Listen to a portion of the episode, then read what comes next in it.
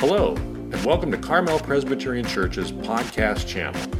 Open up a Bible or just listen in. We hope this week's message is a blessing to you. Dad, Mom! Dad, Mom!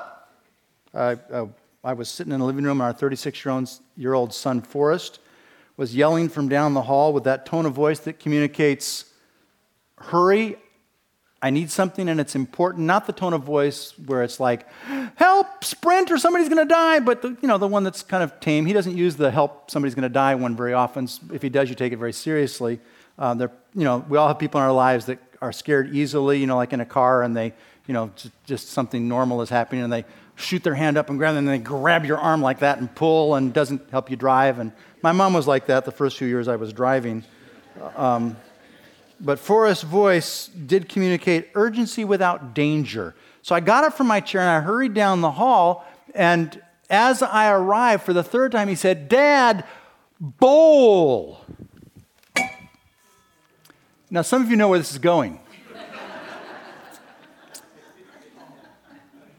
if you raised or have cared extensively for a toddler, then what I'm about to say won't gross you out. If not, then it may. Sorry. Uh, but there's lot, there are much grosser things in the Bible than this, um, what I'm going to tell you. But uh, bowl in our family is a one word abbreviation for the following sentence I need someone to bring me a big stainless steel mixing bowl from the kitchen as quickly as possible because someone is about to barf. so, finally understanding dad, bowl I raced to the kitchen and returned to the hall bathroom with said bowl. I was too late. Karen, our granddaughter, was holding Nathan, our two year old, kind of with him facing away from her and her hands under his armpits like this. And um, poor Nathan, uh, as with record numbers this Christmas season, he had the flu. Um, Forrest was standing in front of Nathan um, with his two hands like this, completely filled with barf. And I'm actually not sure I've ever been prouder of my son than that moment. he was sacrificially loving his son and his wife in a somewhat humiliating manner. Um, one of the deep, deeply fulfilling and encouraging things about this Christmas was just getting to see our two oldest sons being wonderful fathers. It's great. Now, of course, the barf went into the bowl. Everyone got cleaned up. Nathan was well 24 hours later. Isn't it great being a baby? Um, he'll never remember that time that his father demonstrated sacrificial love and humiliated himself. But God wastes nothing.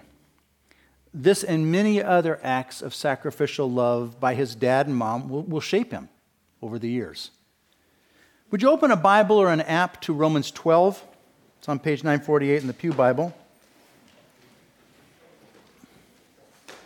We're going to read a lot here, so I encourage you, even when I'm not talking about it, just kind of keep it open for when we get back to it. We're going to start at verse 9. Romans 12, starting at verse 9. Let love be genuine, abhor what is evil, hold fast to what is good, love one another with brotherly affection, outdo one another in showing honor. Now, this is the second of three, a brief series about practical ways that we can become better besties, better best friends of those closest to us, maybe our spouse or a friend. Last week, we took some time to kind of look at our motivation, um, why we would want to love others well. And the first thing is if we love God, then we want to please Him. That's just the way love is. And the second is if we worship Jesus, we want to become like Him. That's what it means to worship Him. We change gradually in our desires and attitudes. Now, people get confused, and we'll put this on screen again, and they think that if you're talking about pleasing God or um, becoming like Jesus, that somehow that has to do with works. And works means keeping some system of rules, either the one in the Old Testament or some other one that, that somebody's made up. Uh, very, very clear from the Reformation, from the New Testament, we are saved by grace alone. But our default opinion is that we have to earn love, that we have to earn salvation. And so we need to be constantly reminded of the gospel that God loves us just like we are, that He died for us just like we are, that you can't do anything to make him love you more, and Jesus did it all. So we come here every Sunday to remind each other. We, are in small groups, we study on our own because we are so quick to revert to trying to earn something. So believe the gospel. You cannot earn salvation or God's love. He loves you more than you can possibly imagine, no matter how bad you've been, whatever you've done. Receive his forgiveness, receive the Holy Spirit, live with God. There's no good reason not to. And remember that even your flawed attempts to please God, they really please him a lot, give him great joy. Verse 9 again. Let love be genuine, abhor what is evil, hold fast to what is good, love one another with brotherly affection. So last week we looked at how there are three Greek words packed into this little passage right here. There's agape, which, if you uh, look at 1 Corinthians 13, it's well described there. It's an unconditional commitment. And I was really encouraged at a uh, one of the desserts we had this week. And by the way, please sign up for the desserts. We've got some more this week. They're Monday, Wednesday, Thursday, and Friday, different ones. You can pick any one. You can sign up out on the patio. Having a lot of fun and great food, just kind of sharing where we're going this year and answering questions and, and so forth. Um, but somebody at one of the desserts shared with me they're actually memorizing 1 Corinthians 13, which for me makes me very excited, and I would urge you to do that. You'll never regret it. Um, Another one, word for love is Philadelphia, the idea of brotherly affection, actually appreciating someone about something about someone. And then philostorgoi, which is really that family love, that commitment, that love you have for family members, even when you don't like them. Um, but there's another Greek word for love, eros, which is more about passion. You might even say about infatuation. Um, remember last week I said that they now have what we call a functional MRI that can show where your brain is firing, where the blood is increased when you're thinking about this or that. And the part of your brain that fires up when you are infatuated, experiencing passion, is a completely different part of your brain than agape or philostorgoi or Philadelphia. And what we're trying to do in this series is to cultivate long lasting love because infatuation and passion they come and go. And when people fail to cultivate long term, lasting love, they usually end up destroying their closest relationships, like marriages. And there are people who are not yet followers of Jesus. I know a bunch of them that, are, that have wonderful long term love for people, and they have cultivated that without Jesus. But I tell you, in my life, makes a huge difference that the power of the Holy Spirit is there to help me in some of the ways we'll talk about today uh, just to not shipwreck my life by relying on infatuation rather than developing and cultivating long term love. So I highly, highly recommend that because when that passion, when that infatuation is gone, you typically will then begin to feel irritation or disappointment or impatient anger, maybe even resentment, which we're talking about today. And so you need God's power to get through that. And if you're struggling with any of those things, there are some there's some practical help for you today. Again at verse 9. Let love be genuine, abhor what is evil, hold fast to what is good, love one another with brotherly affection, outdo one another in showing honor. Okay, in the professional football, what weekend is this? Playoff weekend. There are four games, eight teams, two playing yesterday, two playing today, and that will whittle it down to four teams who will play next week, which will whittle it down to two for the Super Bowl two weeks later, three weeks from today. And as Abby said, um, you can come here and you'll still be fine. Um, and one of the, what, what happens when the, these playoff games are going on, the commentators are making, um, they're praising different athletes. Oh, that's this, this, this wide receiver. Uh, got more yards than anybody else except for one wide receiver, or this quarterback, best quarterback in the history of the game, or whatever they might say, they show honor to these amazing athletes by praising them. Now, in the New Testament, even though it's clear that all of us are sinners who fail to earn God's salvation, we see many instances where people are praised. Praised by people, even praised by God. The Apostle Paul is probably the greatest example. Over a dozen times, probably more like 15, 16, 17 times, depending on how you look at it, he praises people in his letters, often near the end. I'm going to put just three of the instances up on screen for you. I thank my God through Jesus Christ for all of you because your faith is being reported all over the world. Greet Priscilla and Aquila, my fellow workers in Christ Jesus. They risked their lives for me. Not only I, but all the churches of the, of the Gentiles are grateful to them. I rejoice at the coming of Stephanas and Fortunatus and Achaicus because they have made up for your absence, for they refreshed my spirit as well as yours. Give recognition to such men. Now, the reason I mention that is because you, you sometimes run into people say, oh no, you should never praise anybody. That's not biblical. Paul did it all the time. You praise people for the right things, and if they're, you know, realize they're a sinner, they're not going to get a big head. Similarly, Jesus praises Nathanael, one of the disciples, when he meets him. He says, Here is an Israelite without guile or with integrity. And when he talks to Peter and says, This is the rock upon which I will build my church, he's praising them. He's praising their attitudes and their character. Jesus told a parable in which an important rich man went on a long journey. And so what he did was he entrusted some of his resources to three of his servants.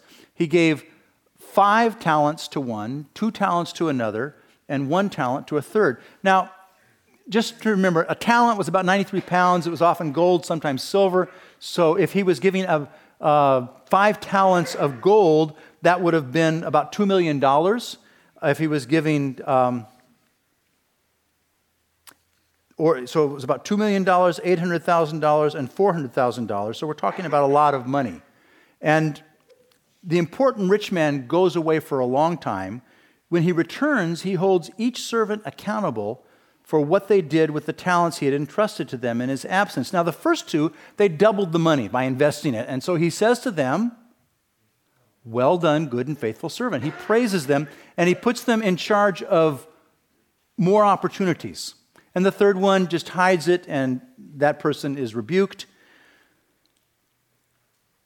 And again, Financial Peace University is a great way to come and learn how to be to please God both with how you spend your money and how you earn your money and how you give your money. So I highly recommend that.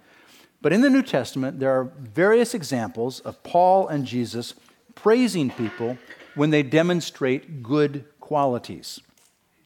Now, I'm going to suggest two relationship uh, I'm going to give you two suggestions about how to improve relationships today. And, and I generally believe it's wiser if you just pick one. Not, don't try and do them both. Maybe just do one for the entire series or, or for months to come, because if you focus, you'll tend to experience more transformation. So I'm going to describe how I often do this and how I've trained others to do this. And when people actually put this principle, this first one, into practice, it not only encourages the people that they talk to, but it kind of changes the way they, they look at things and their perspective and encourages their heart as well. So there's a great deal to be gained by this if you do it. And this first one's easier than the second one. And that is to develop the ministry of encouragement in your life, especially as we're focusing on your best friend or your spouse. And there are three things that I would ask you to do. We'll put them up on screen. First, you notice something good that they say or do. And then you tell them specifically what you observe them say or do, and that you appreciated it. And then you tell them the positive character quality that they, that they demonstrated. And that's a little different than in football, they're just saying, hey, they accomplished something. For us, as followers of Jesus, we have an opportunity when, when we're praising someone to connect it to our value system of character, of being loving and encouraging. And so you can do things like, you know, you see a friend helping an elderly man that's having trouble into a car, and you say, That was very kind of you. You've just connected it to kindness. Uh, you notice your spouse doing the dishes, you say, Thank you for washing the dishes. I'm often impressed by the way you're such a servant to all of us. You help us in practical, loving ways. You'll notice this doesn't have to take very long. And usually it's better done in private and it takes less than half a minute, but it just needs to be sincere and connected to some character quality. You might notice a friend who gets a bad grade in a test, and you say, I noticed how you responded to that bad grade, and I know you were disappointed, but the way you were so peaceful really helps me to trust God. So you're connecting to these things. Um, it is appropriate at times just to, you know, praise performance, like, oh, he rushed for 150 yards. That's, that's appropriate at times. But if you can connect it to a character quality, you will help this person understand what's really important, and you will also reinforce it in your own life. Now, if you're struggling to figure out, well, what character quality could I, could I connect that with, you can always just default to the uh, fruit of the Spirit in Galatians 5, but the fruit of the Spirit is love, joy, peace, patience, kindness, goodness, faithfulness, gentleness, and self control. And probably, whatever they did, you can connect it with one of those. There are many more in the New Testament as well. So, would you like to encourage someone that you love, maybe your best friend, maybe your spouse, then value character more than performance and increase both your love for them and their heart's encouragement by every day seeing them, figuring out something that they did that was good, and praising them for it. And see what, that, see what happens. Do that for maybe a couple of months and let me know how it goes. It might be that you, that's all you're going to do from this series. That would be wonderful, just to do something. Okay, back to Romans 12. We'll go to our second suggestion. Starting at verse 14. Bless those who persecute you. Bless and do not curse them. Rejoice with those who rejoice. Weep with those who weep. Live in harmony with one another. Do not be haughty, but associate with the lowly. Never be conceited. Repay no one evil for evil, but give thought to what is honorable in the sight of all. If possible, so far as it depends on you, live peaceably with all. Beloved, never avenge yourselves, but leave it to the wrath of God, for it is written, Vengeance is mine, I will repay, says the Lord. To the contrary, if your enemy is hungry, feed him. If he is thirsty, give him something to drink, for by so doing you will heap burning coals on his head.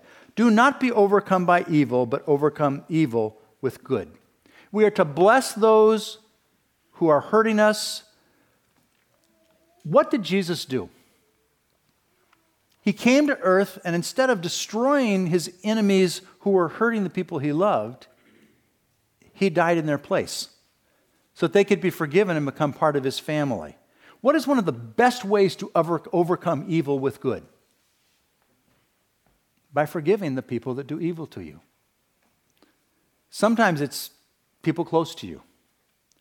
Jesus told the parable of the unmerciful servant. A king called his servants to appear before him to settle accounts. One servant owed 10,000 talents. Again, talent weighs about 93 pounds, about $20 billion worth. And um, the king wouldn't really have loaned a servant that amount of money, but it's a parable that Jesus is trying to make a point. It represents the sins of, the, of us against God.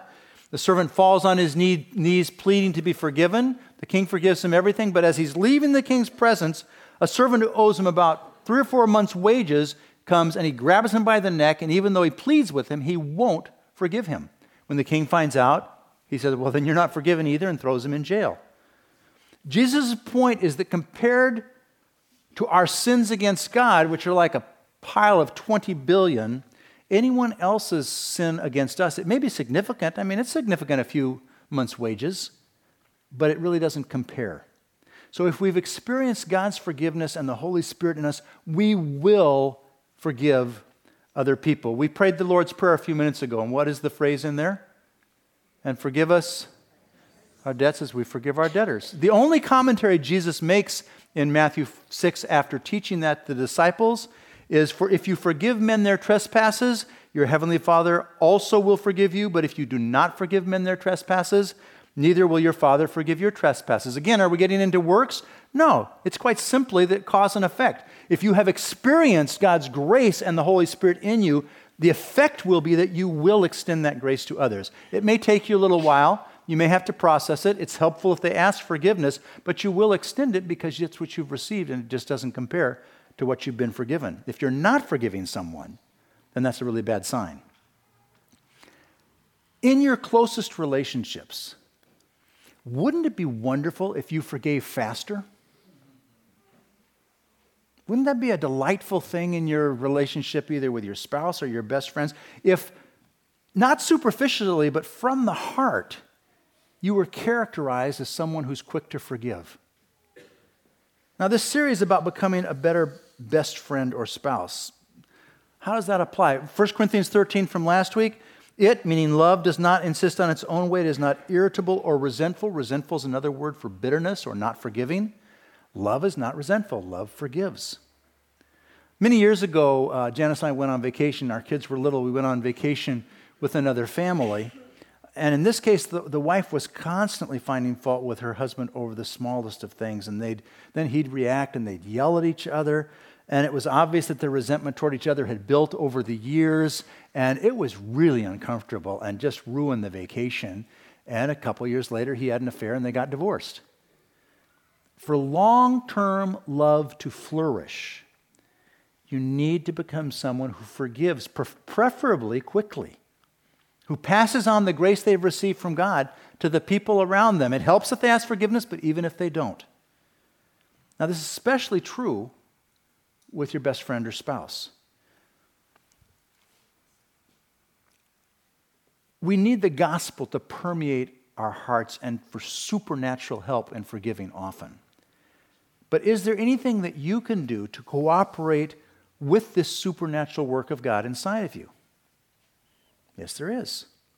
We'll put up just two very simple things. Become more aware of just how much you've been forgiven, so that you're really grateful and relieved at how much God has forgiven you. It's like this pile of 10,093 pound bars of gold compared to a few months' wages of someone else. And then compare your sins against God to the others that sin against you. You know, most people, they minimize what they do wrong, don't they? Oh, yeah, I, uh, that's just kind of normal stuff. But you, Jesus is telling us our sins against God are like that huge mountain of 10,000 talents. No comparison to what others do, do to us. So focus more on what you've been forgiven, and this will increase your gratitude and relief, and it helps put other people's sins against you into perspective. I actually recommend that you make an extensive list of your thoughts and words and deeds that offend God, that aren't loving. And then go ahead and make a list of what somebody else has done to you, especially somebody close to you. It's just not going to compare. Why would you, why would you want to hold that again? Why would you want to drag around the ball and chain of not forgiving someone? All it does is hurt you. You want to become quick to forgive. And you do all of this prayerfully, asking the Holy Spirit both to help you understand the gospel and how much you've been forgiven, and also to supernaturally help you to forgive those, because sometimes it's hard. I've seen marriages where one spouse will say something mean to the other or insensitive and not something awful and, just you know the offended party goes into kind of lockdown or crisis or silence for a week. We want to become more like jesus. Does he take a week to forgive you when you ask for forgiveness? Now we should ask again even if they don't good to forgive become someone who takes their own sin against god seriously and then realize did you know that God is happy to forgive you? He's not sitting there going, Well, I'm going to take a week. He's happy. He wants to get the relationship back on track, and that's what we want to do. We want to become more like Jesus and be happy to forgive people. Why would we want to drag that around?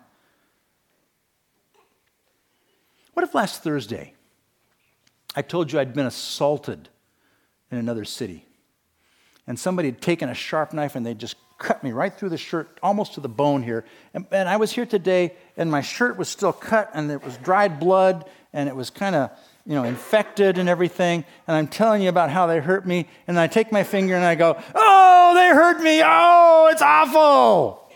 You'd all leave thinking I was crazy. Because it would be crazy. Nobody does that. What do you do when you get hurt? You go and get, you know, disinfectant and maybe an antibiotic, you get it stitched up, and you get better. Do you do that spiritually? Do you lie in bed at night and take your finger and stick it in the injury in your heart and go, oh, they betrayed me? Oh, they said something mean. Oh, they badmouthed me. What is the upside of that? Go to Jesus, the great physician, and just turn over to him. It's significant but it doesn't compare to what you've been forgiven. There's just no, there's no reason to keep doing that. Get the help you need and heal. So I hope you'll choose this week either something from last week or one of these two things and um, imply, apply them, these relationship principles, either by becoming more encouraging or by becoming quicker to forgive. Dad, bowl! Now, if you had known Forrest as a boy or as a teenager, you would have you would not have guessed that one day he would be humbly catching barf in his hands. I am so proud of him. See, love is self sacrificing, sometimes even in ways that we might consider to be humiliating. That's what Jesus did. He was tortured and killed in one of the most humiliating ways ever designed. He's not yelling down the hall for you to come, but he is he is calling to you to come. He's saying, "Come to me all you who labor and are heavy laden, and I will give you rest." He's saying, "Come, don't don't carry your sins around. Let me forgive them. Don't keep being bitter toward other people, let me help you forgive them too. Let me fill you with your spirit and begin to transform you. See, why would you not want to believe in a God who is fixing this broken world and loves you so much that he's offering to fix you too? And if you're honest with yourself, unless you keep on minimizing your own sins, then you realize you do need, you do need fixing. And for those of you who are already followers of Jesus, I hope you'll follow him this week in your closest relationships, either demonstrating self sacrificing love by focusing on the good things they're doing and encourage them, or by forgiving them quickly. I hope you'll do that. And now, some parting words from Pastor Rick.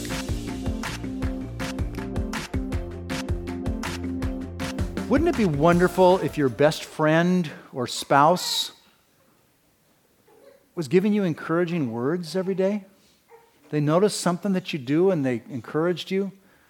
Wouldn't it be wonderful if your best friend or spouse, when you offend them, because you will, was quick to forgive? Be filled with God's Spirit that you may have all the supernatural power you need to encourage, to forgive, to remember the gospel every day, how much God loves you, how much pleasure you give Him, even in your flawed attempts, and how much He has forgiven you that you might pass on that forgiveness to others. God bless you. May He fill you with all the power you need. Go in peace. Amen. Thank you for listening. For more information about Carmel Presbyterian Church, visit our website at www.carmelpres.org or any of our social media pages. Have a blessed rest of your week.